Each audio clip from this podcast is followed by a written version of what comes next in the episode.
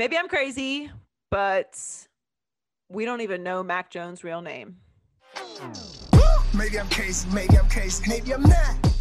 Welcome to the Maybe I'm Crazy podcast. I'm Joy Taylor. We're joined this week by Bucky Brooks, a very busy man this time of year with all the draft talk and lead up to the big day next week. So we'll talk all the biggest stories and, of course, the quarterbacks with Bucky. Big verdict in the Derek Chauvin trial. He was found guilty in all three charges. Thank God. So we all discussed that throughout the podcast today. Uh, Trey Lance, Mac Jones, Mike Jones. Yeah, we'll talk. We'll talk about Mac Jones' real name. Um, where are they going to go in the draft? What that means, and uh, some other stories from around the NBA. But first, let's start with Bucky Brooks. Right, very excited to have uh, my coworker at Prime Video. Thursday Night Football, uh, and friend Bucky Brooks back on Maybe I'm Crazy podcast. The draft is approaching. So, on a scale of one to like Christmas, Santa, how busy are you? Oh, I'm kind of I'm I'm busy right now. I'm I'm up under it. Like not only because of the draft stuff, but my high school football season is also going at the same time. And so, Joy, normally when high school football is busy, I'm kind of light when it comes to TV. But right now, I am in the middle of all of it, and so it's been it's been it's been a challenge. Been a challenge. well, I appreciate you taking the time. Um, we are obviously talking about the draft, uh, probably seventy five percent of the show uh, on the herd at this point.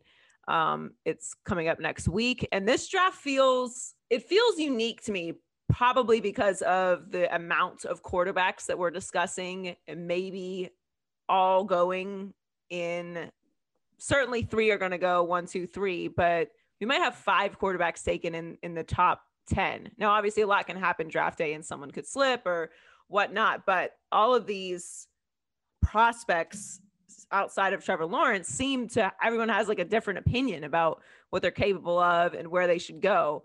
So I guess let's start with the one that I'm most confused about, which is Mac Jones, who is anywhere from a second round pick to Tom Brady. Which uh, personally, I feel like it should be illegal. It should be illegal. You should be under the jail if you compare Mac Jones to Tom Brady, anyone to Tom Brady. Uh, it's not only disrespectful to Tom Brady, but I feel like it's wildly unfair to any prospect to be compared to Tom Brady. No. Yeah, I think it is wildly unfair, and I think the Tom Brady thing is unique because here, here's what I will say about Tom Brady and why he is the GOAT. Tom Brady's evolution from the time that he stepped into the league. He went from being a guy who had to kind of scratch and claw his way into the league as a six round pick. He steps in for Drew Bledsoe. They go on a magic carpet ride and win a Super Bowl, and he makes plays down the stretch that enable them to do it. He then continues to kind of manage the team until he just kind of develops into this superhero where he's like Captain America and does everything you know, and takes over the Patriots. But doing that run where he goes from being a game manager to a playmaker, he puts up all these numbers, but the Patriots weren't winning Super Bowls when he was putting up like the numbers at his peak.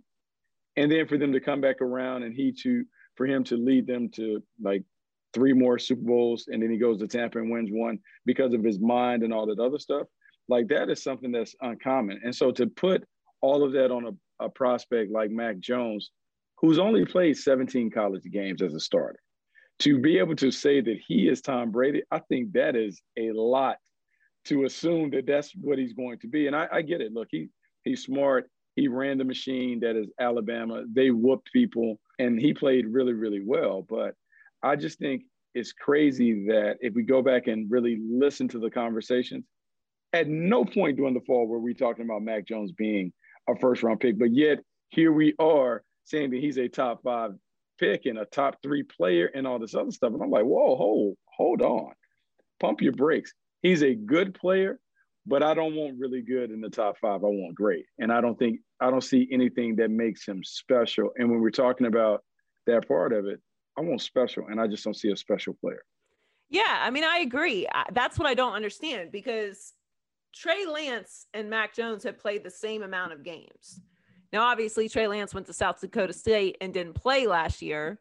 So Alabama is obviously a major factor in Mac Jones being in the conversations he's in. But during the season, nobody was talking about Mac Jones going at the top in the top 10 in the draft. He wasn't even being talked about as a first round pick. So what happened between the end of the season and now that Mac Jones has not only gone from being a later round pick to jumping Justin Fields, who throughout the season was being like there was conversations about if Justin Fields is maybe a better prospect prospect than than Trevor Lawrence at some points in the season. So how did that happen?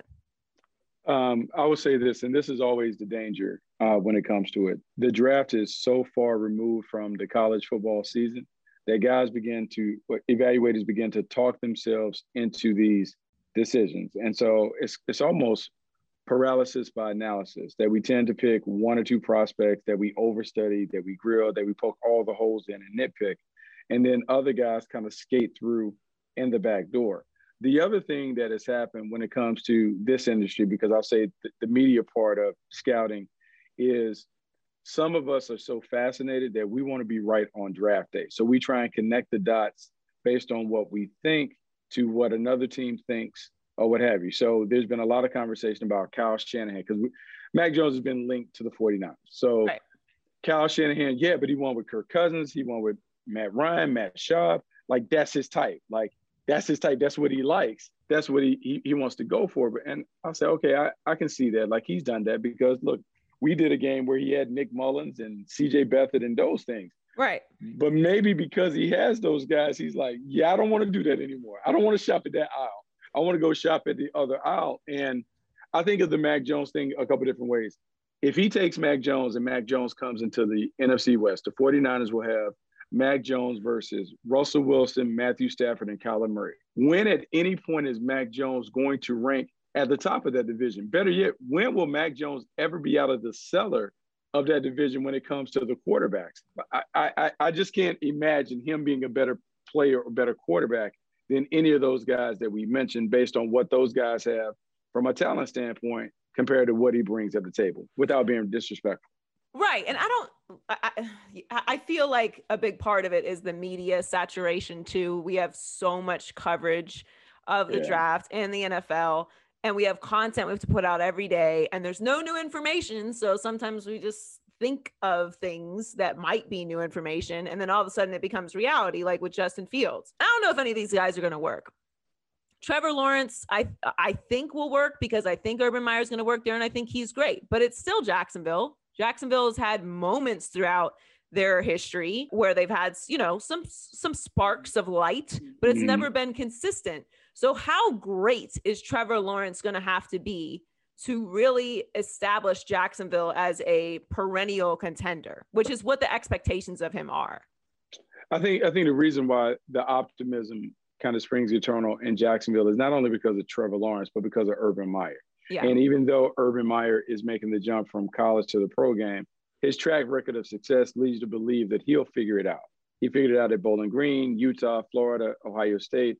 More times than not, you believe that someone who kind of knows how to do those things successfully, he'll continue to be successful wherever he's at.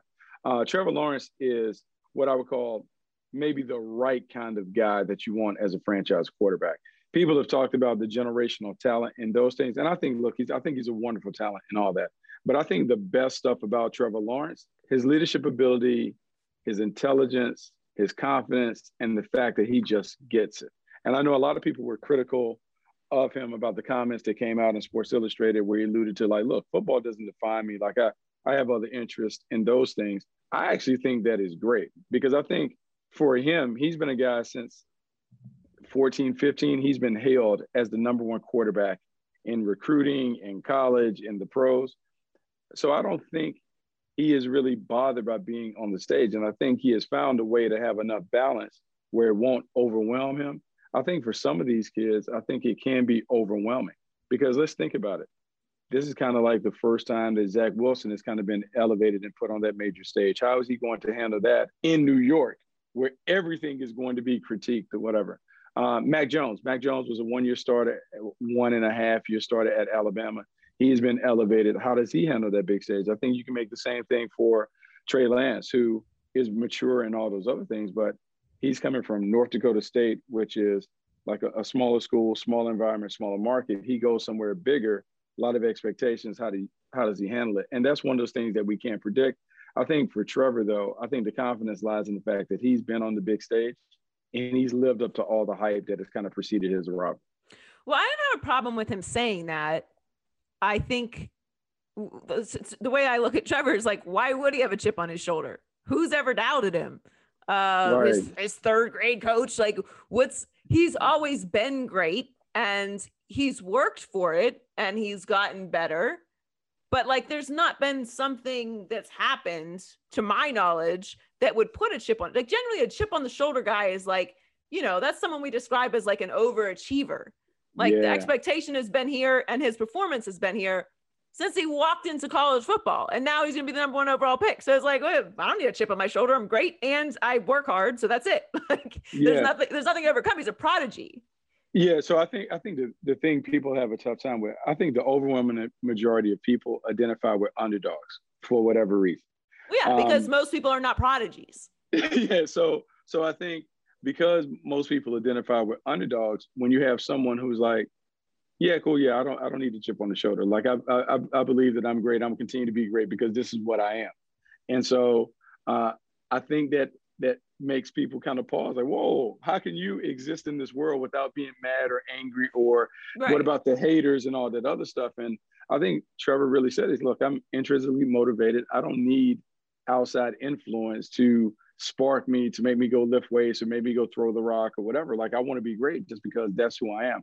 I think it was telling, I don't know how many people knew this, but he wears 16 because he emulated Peyton Manning when Peyton Manning was at Tennessee. That was his hero. And so typically we don't emulate those who don't have things that we admire or that we have in ourselves. And so if we know Peyton Manning and how Peyton prepared and how he was wired, Trevor certainly has to have some of that in there because he yeah. felt so strongly linked to Peyton that he wore his number. I think he has that in there. I just think he is a unique guy where he is able to balance it all and it doesn't really overwhelm him like it may overwhelm some other people. Okay, so let's play a little mock draft here then. Uh Trevor's gonna go to Jacksonville. Zach Wilson's gonna go to the Jets. Let's say, oh, I can't imagine this world, but let's say Mac Jones goes to the 49ers. Justin Fields goes to where, so where would Justin Fields go then? You know, like that's the thing. Like that's kind of what. Like, let's say Trey Lance goes to Denver. Man, if Trey Lance goes to Denver, so the landing spots when we think about the natural spots for quarterback, once we get past four, if Atlanta doesn't take a quarterback at four, then the next stop where you have to consider it will be eight which would be the Carolina Panthers. Because I don't think the Detroit Lions are going to make a move. I think they. No, I don't think they will. And I, am assuming that Atlanta is going to trade out of that spot in this in this mock draft scenario. Yeah. So so eight would be the Carolina Panthers, even though they got uh, Sam Darnold. They still would probably consider it. The Denver Broncos at nine. After nine, I mean, you're talking about a slide. Like you're talking about the New England Patriots maybe at 15. For, for Justin Fields? Yeah, potentially. Okay, so like let's say let's say that happens, right? Atlanta trades out that spot. Trey Lance goes to Denver and Justin Fields goes to the Patriots. So Justin Fields, Patriots, Trey Lance, Denver, Mac Jones, 49ers, Zach Wilson, Jets, and Trey, Trevor Lawrence to Jacksonville. In three years, who is having the best career? Ooh. Hmm. Hmm that's that, that's that's the space we're giving to evaluate young quarterbacks, even though I think that that window is getting shrinking. smaller. I would say I would bet on the Patriots and Justin Fields if that was to play out, because I'm always willing to bet on the coaching staff and the environment. The coaching staff, Bill Belichick and those guys have figured it out. They figured it out last year and they were terrible and still won seven games. And so you give them talent, which they've upgraded the talent in the offseason, a full offseason, I would say that Justin Fields will be ready. Um, I think what would be interesting about that scenario, I think Justin Fields might have played for Cam Newton's seven on seven team when he was coming up in Atlanta. And I know people don't like to think of it like this, but a natural mentoring relationship that could exist in the locker room if you have Cam Newton and Justin Fields. It also would signal to me this is Bill Belichick going all in on the athletic quarterback. Yeah. Um, he has seen Lamar Jackson hurt him personally. He has seen Patrick Mahomes give them problems.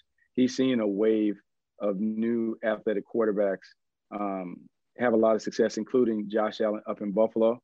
Man, if you want to double down and say, you know what, we're going to join the rest of the crew and we're going to have an athletic quarterback. You now have Cam Newton Justin Fields. That would give them an opportunity to do that stuff. I think I got I got to agree.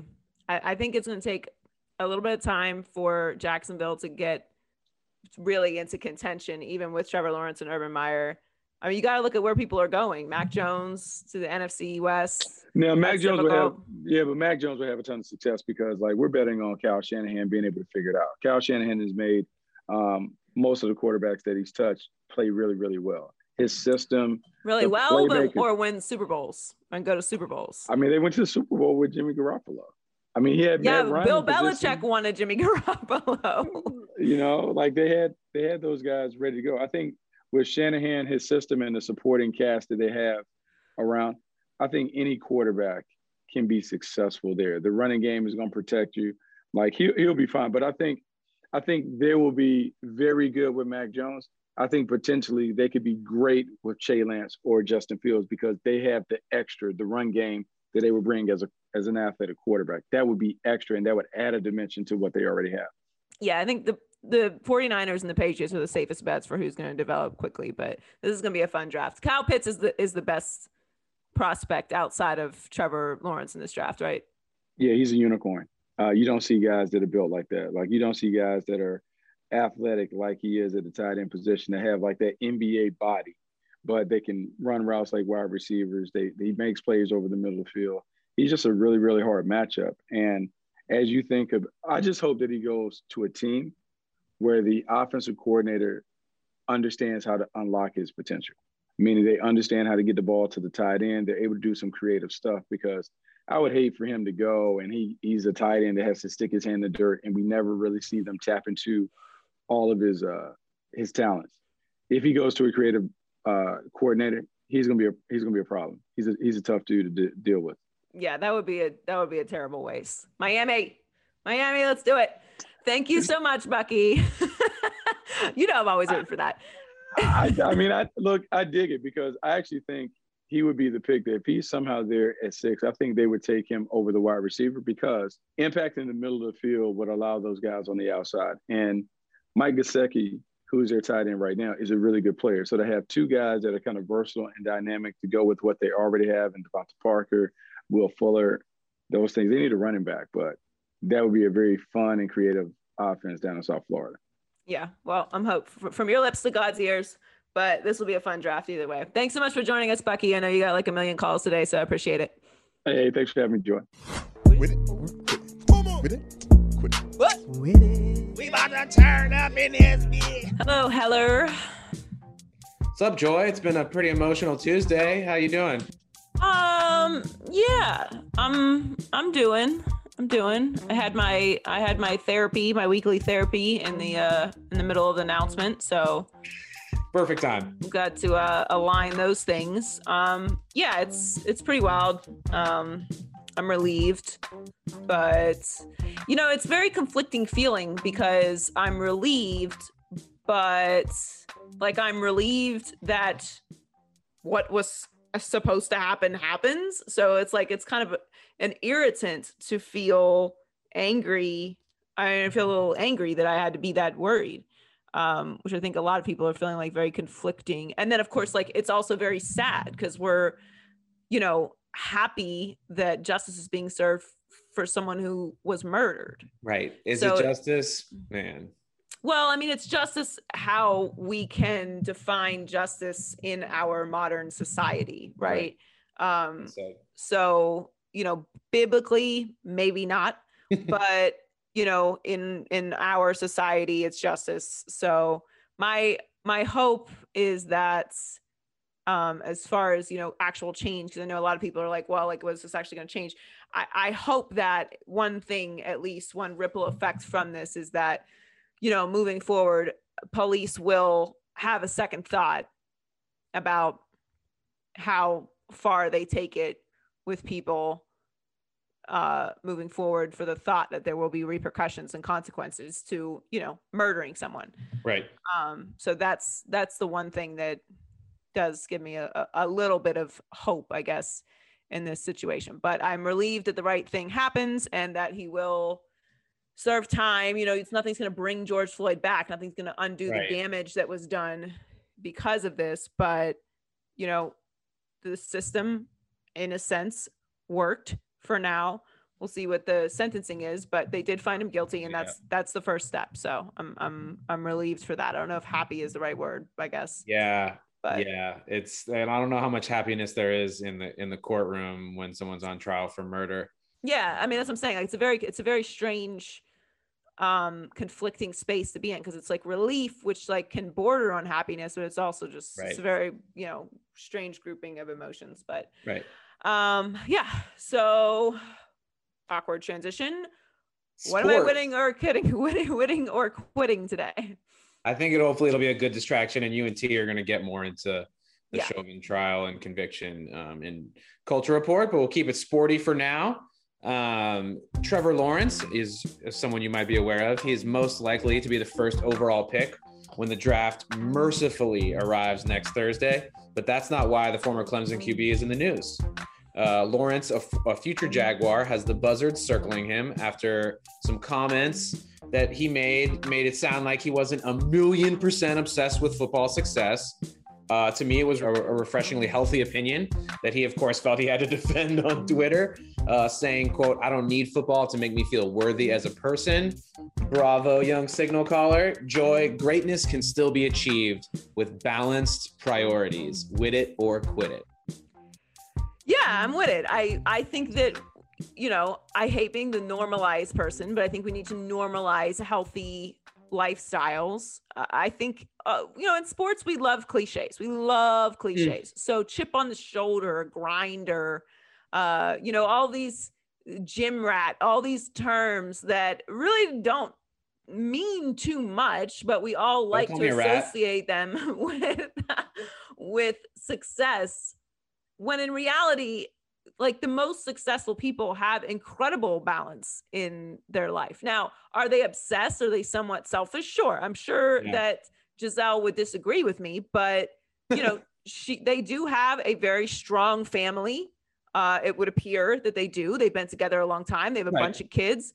He has a great business um Tom business Brady's a says business says outside of football which he manages to do while also winning a ton of championships over Um, and over. so you know over it seems like he has like a decent marriage as far as i can tell not any of my business but it would appear that way loves his kids uh, has lots of businesses loves the rest of his family and crushes football so and he is the ultimate chip on the shoulder guy Pick um, 199. everyone knows that he is obsessed with football. You know, his wife said that in Tom versus Time. We saw that. He's like, I just sit around like crush tape all day.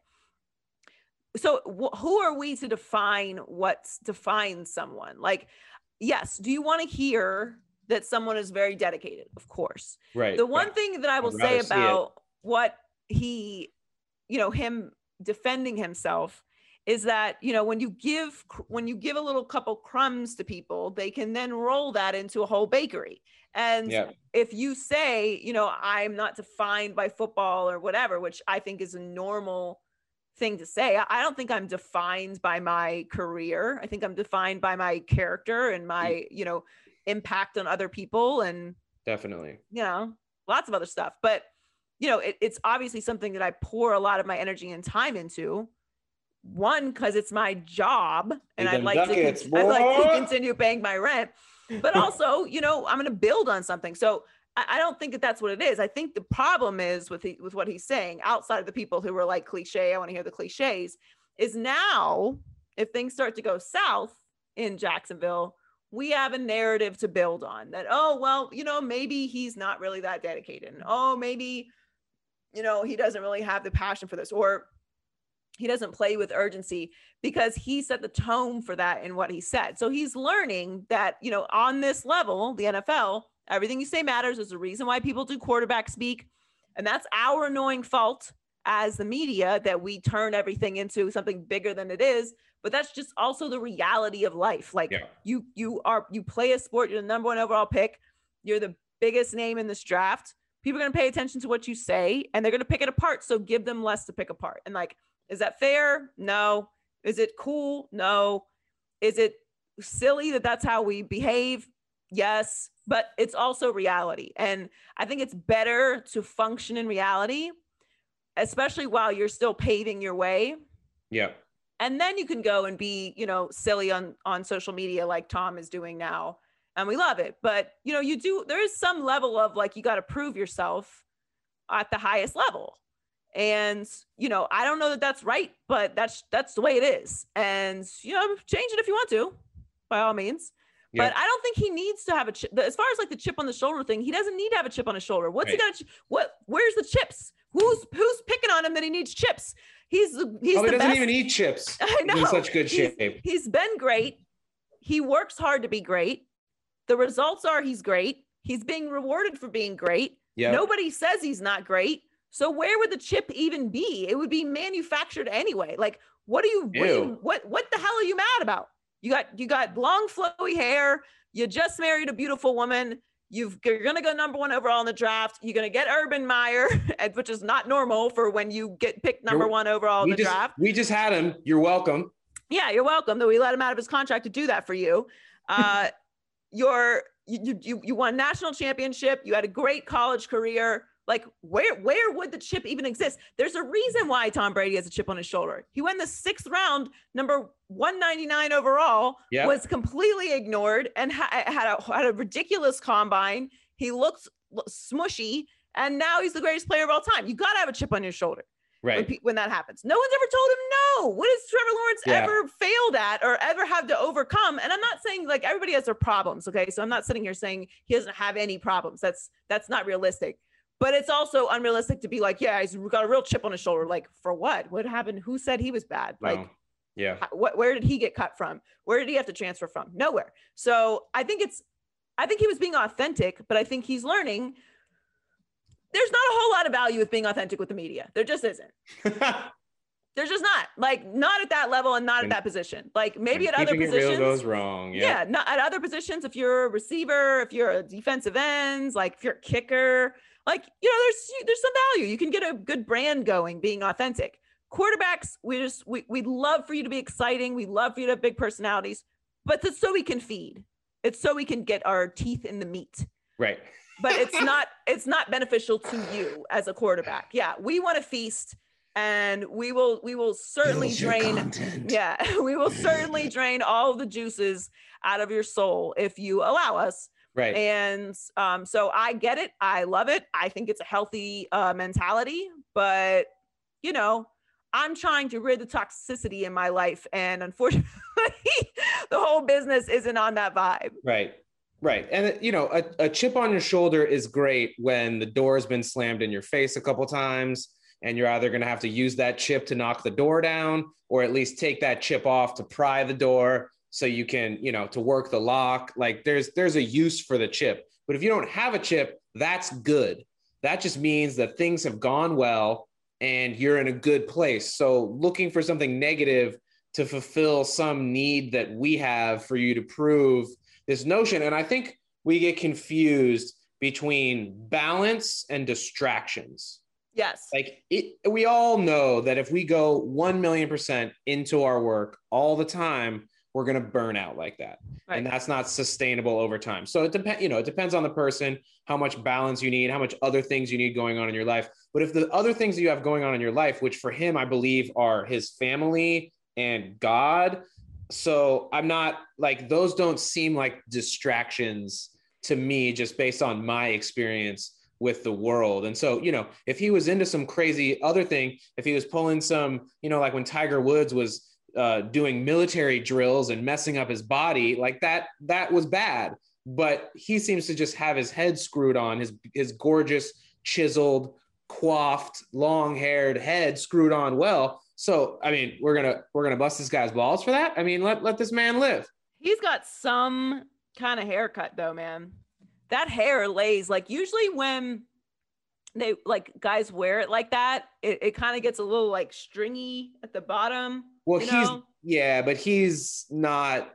He's going to a stylist, right? Yeah, like, like he's getting not, those. He's getting those ends trimmed. Like yeah, you got it. You can't for sure. Can't, you can't be having split ends. No. The split the split ends are wide receivers. Uh, All right. Um, speaking of rookie quarterbacks, Trey Lance had his second pro day, and my 49ers were there live in person. Uh, Lance, the former North Dakota State signal caller, is the mysterious one of the rookie prospect boy band. T Law, as we just discussed, is the cute one. McCorkle's the nerdy one.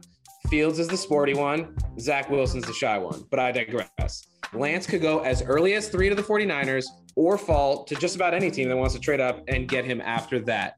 Joy, Trey Lance is too much of a project to go top five. Wit it or quit it.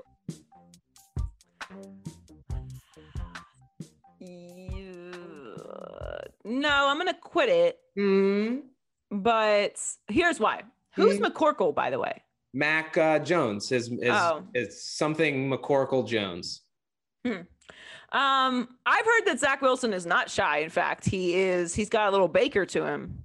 Well, he's got, he he's just got a little attitude, a little saucy sauce to him. I didn't honestly. I don't. I don't have anything on him, and he Oh, okay. since I had already made uh, uh, T Law the cute one, like shy one was kind of the only one was left. Plus, he looks like a alabaster doll version of Sam Darnold, so I figured he was probably shy.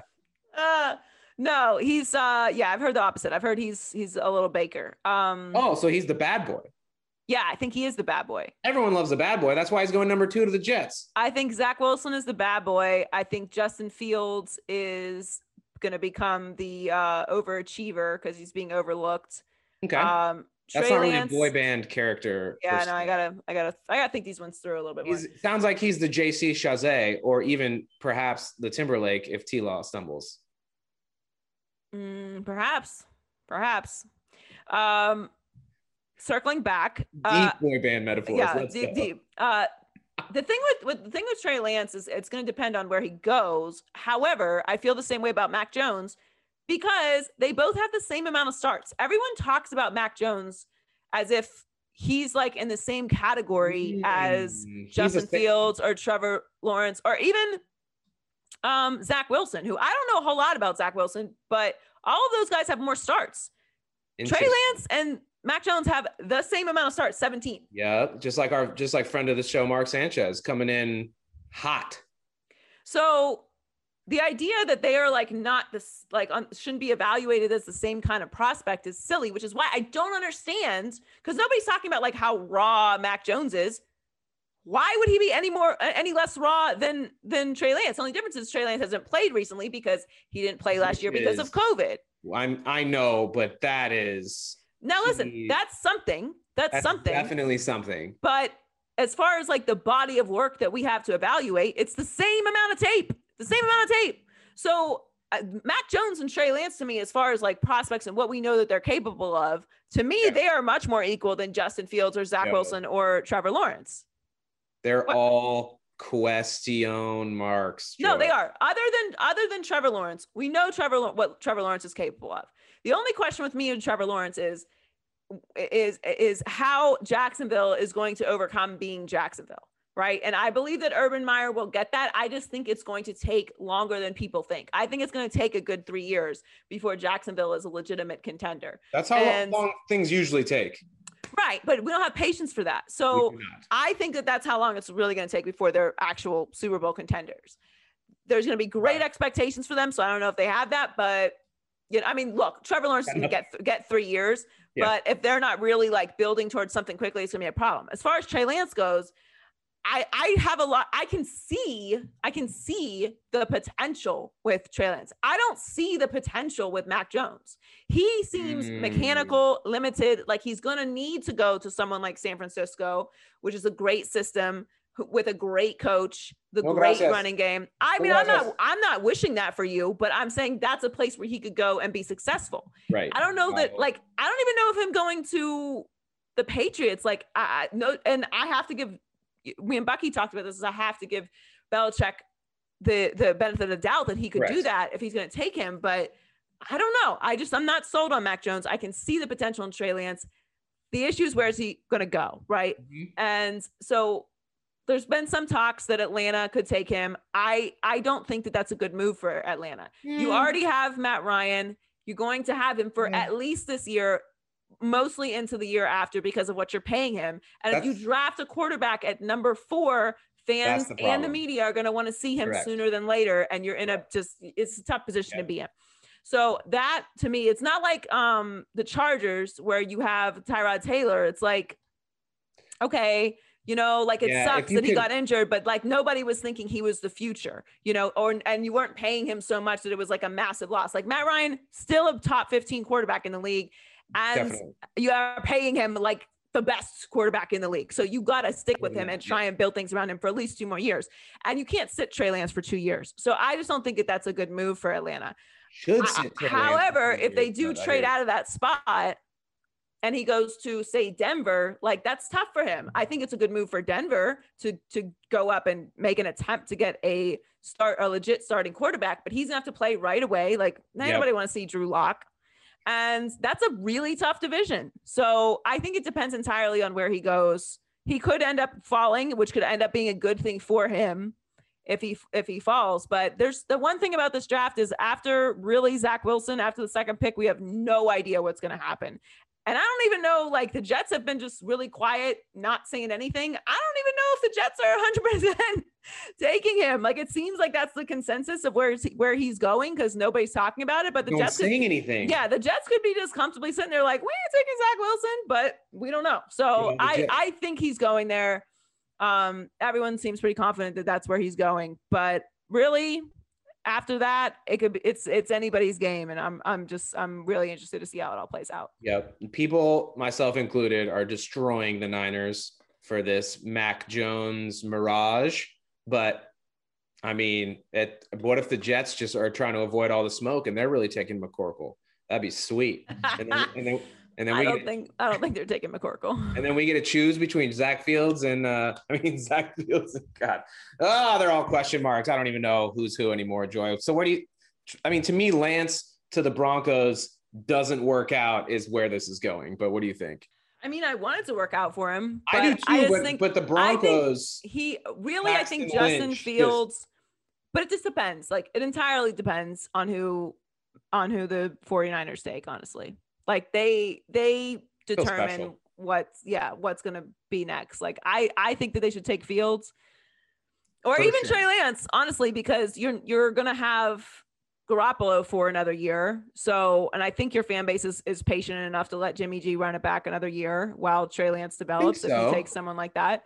So, you know, I think I think that's the move, but I don't know. We'll see. It's gonna it's really gonna be it's gonna be determined by what which direction San Francisco goes in if the Jets go with Zach Wilson, which everyone's assuming they are. Yep. And regardless, uh, we're still over a week out. So talk to you about it again in uh, about seven days. We sure will. Hey.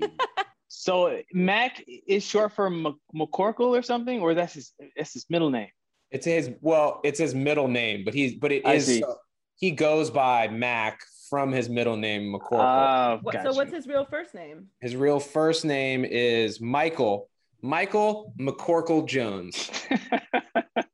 So you're San telling me this whole 49ers. time I've been joking about Mike Jones, Mike Jones, and his real name is actually Mike Jones? That's a great point. Uh, There's a, there's only one way to find out, right? We got to call 281-330-8004 and see if it's him.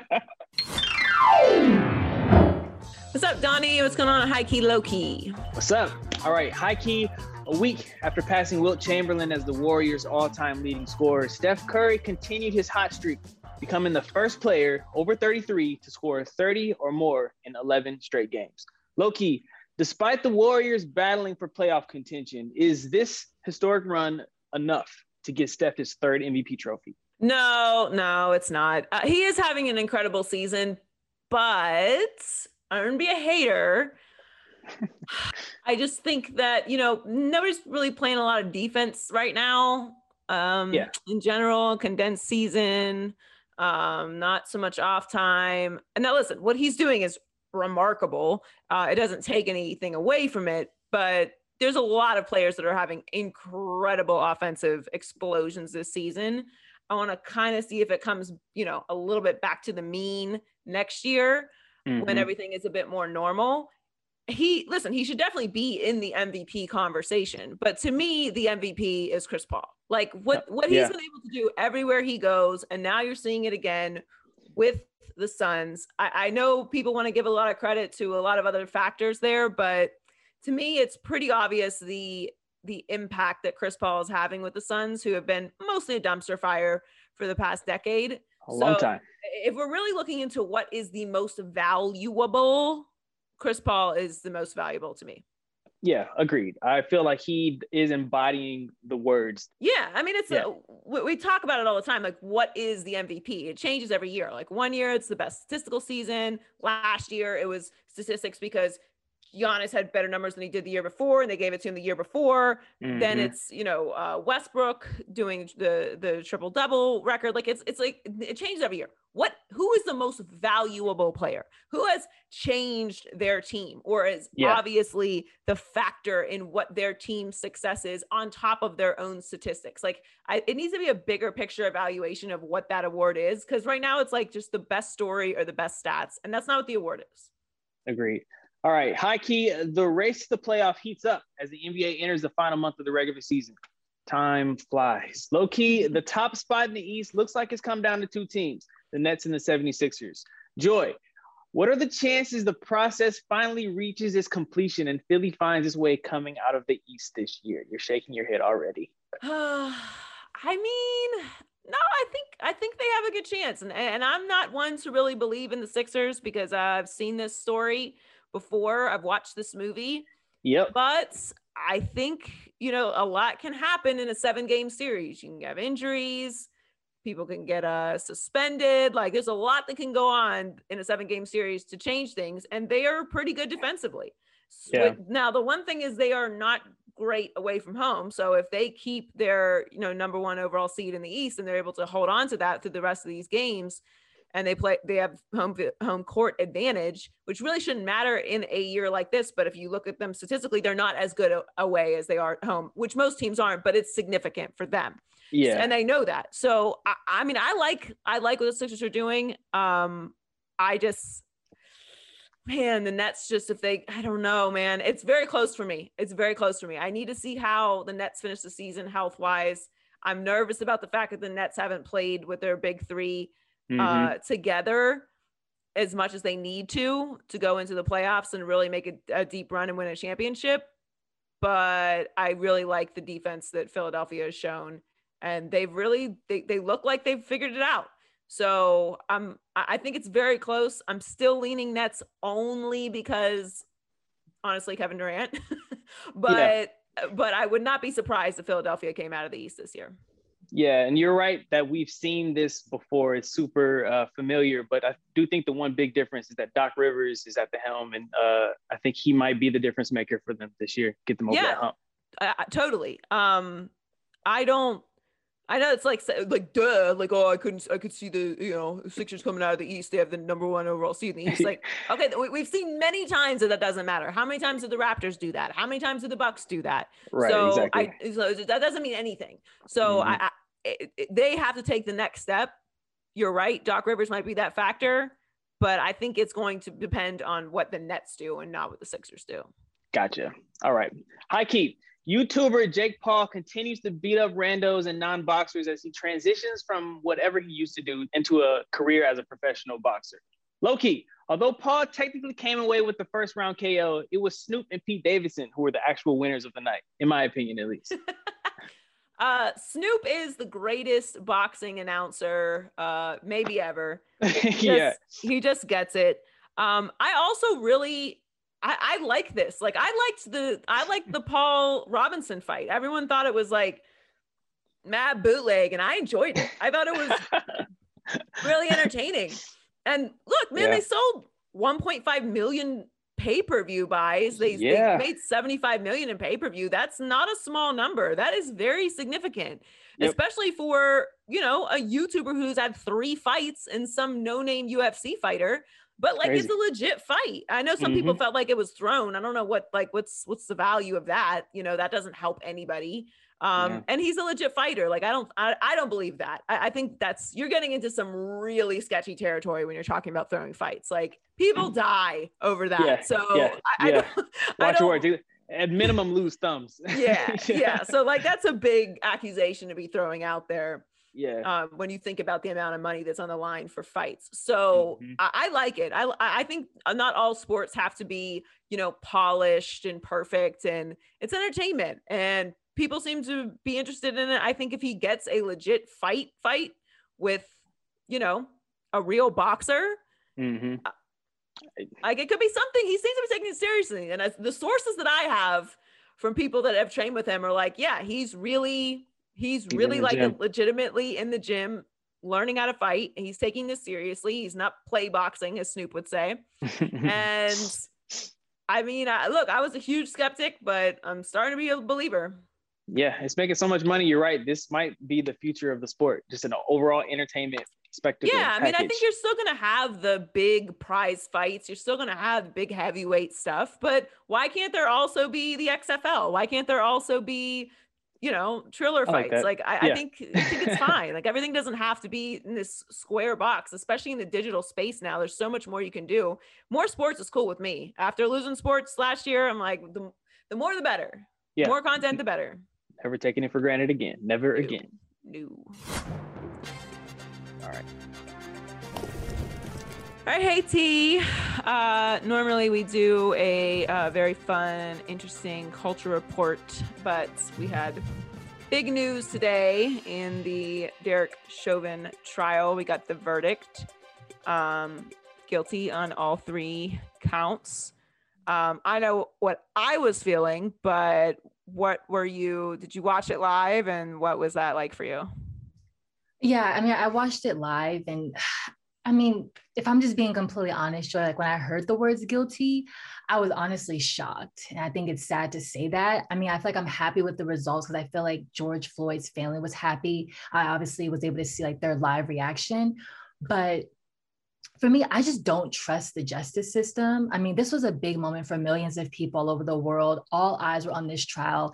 And with all the outrage that took place last year, obviously finding Derek Chauvin guilty is a no-brainer, but it's like they, they, they like I feel like that they're gonna give people what they want to hear. Um, I feel like that's just kind of how it works.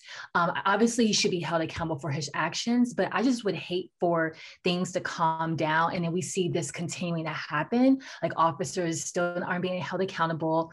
I don't want to see Derek released after two years, you know, on good behavior. So it's like, yes, like this is a start, but I feel like that we need to keep like applying pressure to ensure that like police officers understand that they're not above the law. Yeah, you're right. I felt like uh similarly, um, what you just said, like I think I've been watching a lot of the coverage and a lot of people have been saying that the work isn't done yet. And I think a lot of that ties into my uh, complicated feelings right now. Like I feel like a sense of relief that the like justice was served for once, but at the same time, the whole process has been draining and it's draining knowing that there's so much more work to be done. And it, it feels like it doesn't have to be this way, but it, it has been this way and it's been this way for so long. And today we saw a step in the right direction. There's been, this is a big historic step. It's, uh, it's a sign that things can work out, but it, the fact that it took a whole summer of people marching in the streets and uh, during a pandemic, putting them, them, themselves, their bodies, and their families at risk uh, to get this verdict, I think is is frustrating. But so it's, it's I have like a bunch of different mixed up feelings, as I'm sure a bunch of people do. Yeah, that's how I felt. It was just like really mixed emotions. Like I was UT, I was really not optimistic. Like a part of me felt like no way can they let him off on anything. But history would tell you that is just pure optimism and not reality. So when they said it, I was definitely relieved, but then also like to your point, Donnie, like a little frustrated because it's like, damn, you had to get so much, so much work had to go into just getting to what was what was obvious in that he murdered him. Like, Mm-hmm. and there's still people who uh, you know are on out here like he deserved it.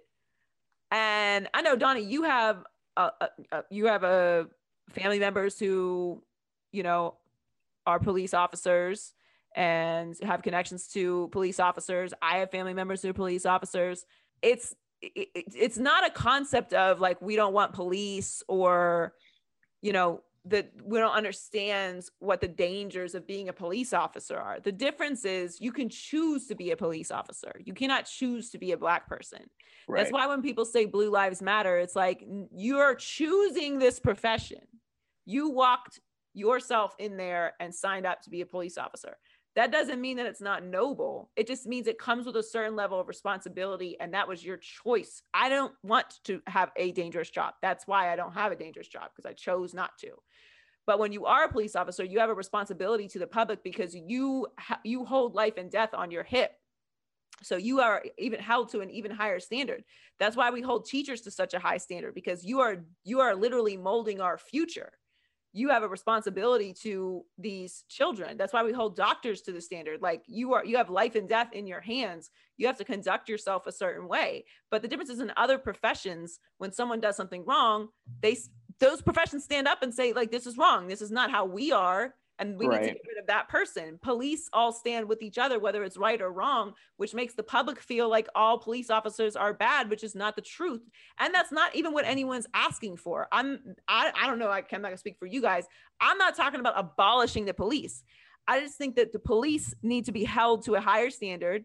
They need to be held accountable by people who are not police so that there's actual justice served when they step out of line and they cannot have ultimate power. Police are not supposed to be judge, jury, executioner. That's what we have a justice system for. That's what everyone has a right to a day in court. You can't decide because somebody is out here with a weapon. By the way, you don't want to hear anything about about gun reform. So uh, last I checked, it wasn't if you're white you can own a gun. like you don't want to hear anything about gun reform, but as soon as right. somebody has a gun, all of a sudden they're a criminal. Like you aren't the one who decides who someone is guilty or not. That's a justice system for that. It's your job, actually, your highest level of responsibility to bring people in when you feel when they look like they're committing a crime or are committing a crime so that they can have their day in court and so that the truth is found out and they're held accountable. When you kill somebody, before they get their day in court, not only are you serving no justice to whoever you believe is being wronged because they don't know and the and the public no longer cares, but you are robbing them of their rights as an American. So to me, I just feel like there's this massive change that needs to happen, and it ne- it starts with this removing the romanticism uh, behind uh, uh, around the police and the militarization of the police. If you join the military, you go through so much to become a part of the military. Like you don't just walk in there and they send you off to war in 2 weeks. Like that's not how it goes. You are trained, you go through basic training, you go through so much training. It is a real thing. It, there's that's not required of the police and mm-hmm. therefore they should not be held to that kind of standard. Like it's not about this I keep saying like, "Oh, you need to respect the mm-hmm. police." Like no, it's not my job to respect the police any more than it's the police job to respect me. Like you respect each other as human beings. They're they're not God. They're not judge, jury, and executioner. I don't need to convince the police that I'm guilty or not. I have to convince a jury if I'm guilty or not. That is that's how it's supposed to work. But I'm supposed to live to get to that point. We're supposed to live to get to that point. So the one thing I guess T that I have some very guarded optimism about this these verdicts is that other police will see and think and remember in these moments like let me dial it back because there there can be a consequence to me taking this person's life i mean I, I had that. I mean, I had that same hope, but I feel like that we even after George Floyd, with things getting as big as you know as they were, you still see it continuing to happen. I mean, even with like with Kim, like I mean, it's just uh, it, it sucks. It really does, and it's I, I'm I think I'm gonna get I think I'll feel better, and I can say, oh my gosh, like justice is served. And I started to see it happen over, over time, and it actually sticks because I'm telling you, like there's been so many times where people are convicted and they they get off like they get off early or well, I mean that's the system. Like right. I think if people get caught up in like when he gets out and all that, like we know like that's probably going to happen. Like that's that's how the system is designed. People get out for good behavior. They're, if you know he's not going to get life in prison, that's not what the charges warrant. Like you know that that's it's like 12 or 10 or 12 years if they you know give the full count for all of them so like it's not like he's going to serve the rest of his life in prison and people need to understand that that's not what the verdict that's not what that meant today what what that meant today was he's guilty he did murder him he did abuse his power and take someone's life who deserved their day in court and he chose to render him guilty himself and take his life which is not the which is not how it works. like if yeah. you're even if you're a criminal committing a crime, you still have a right to your day in court. That does not mean when the police show up, they can kill you. And that right. mentality is what is encouraged and is what is validated by people who try to defend to become these defenders of the police. Like well he he was a career criminal or i don't care i don't care. You have people shooting up old people in ch- churches. You have mass shootings all over the country all the time and you manage to take them in with with, with you know little bubbles and take them in and find out what happened to them because they had a bad day. It doesn't matter if you're a criminal or not. Yeah that's what we have a justice system for. That's that's what separates us as a, as a country from other countries right? Is that we have rights is that we have a system is that we have checks and balances. When you encourage the police to disregard those and make up their own rules we're no longer functioning in democratic society yeah. So, but yeah, to, to your to your, you're absolutely right. And I think to your point, as you were saying, that that's what today means. It's like like the fact that he is being held accountable. That they they they found him guilty on second degree murder, third degree murder, and manslaughter. It's like okay, like now he's been made an example out of. So like yes, going forward, I feel like that, that people will think twice and they'll remember this moment. Um, you know, this is history. So I'm I'm again happy with the with the verdict, obviously, but still feeling a little about it. But um, I do really, really hope that you know we start to see some some change for sure. Thanks so much for joining us this week. Make sure you subscribe and follow us on our social media channels at Maybe I'm Crazy Pod, myself at Joy Taylor Talks, and you can listen to the podcast anywhere you listen to podcasts: Spotify, SoundCloud, iHeartMedia app, and Apple Podcasts. Stay safe. Have a great week. Maybe I'm crazy. Maybe I'm not. Ooh.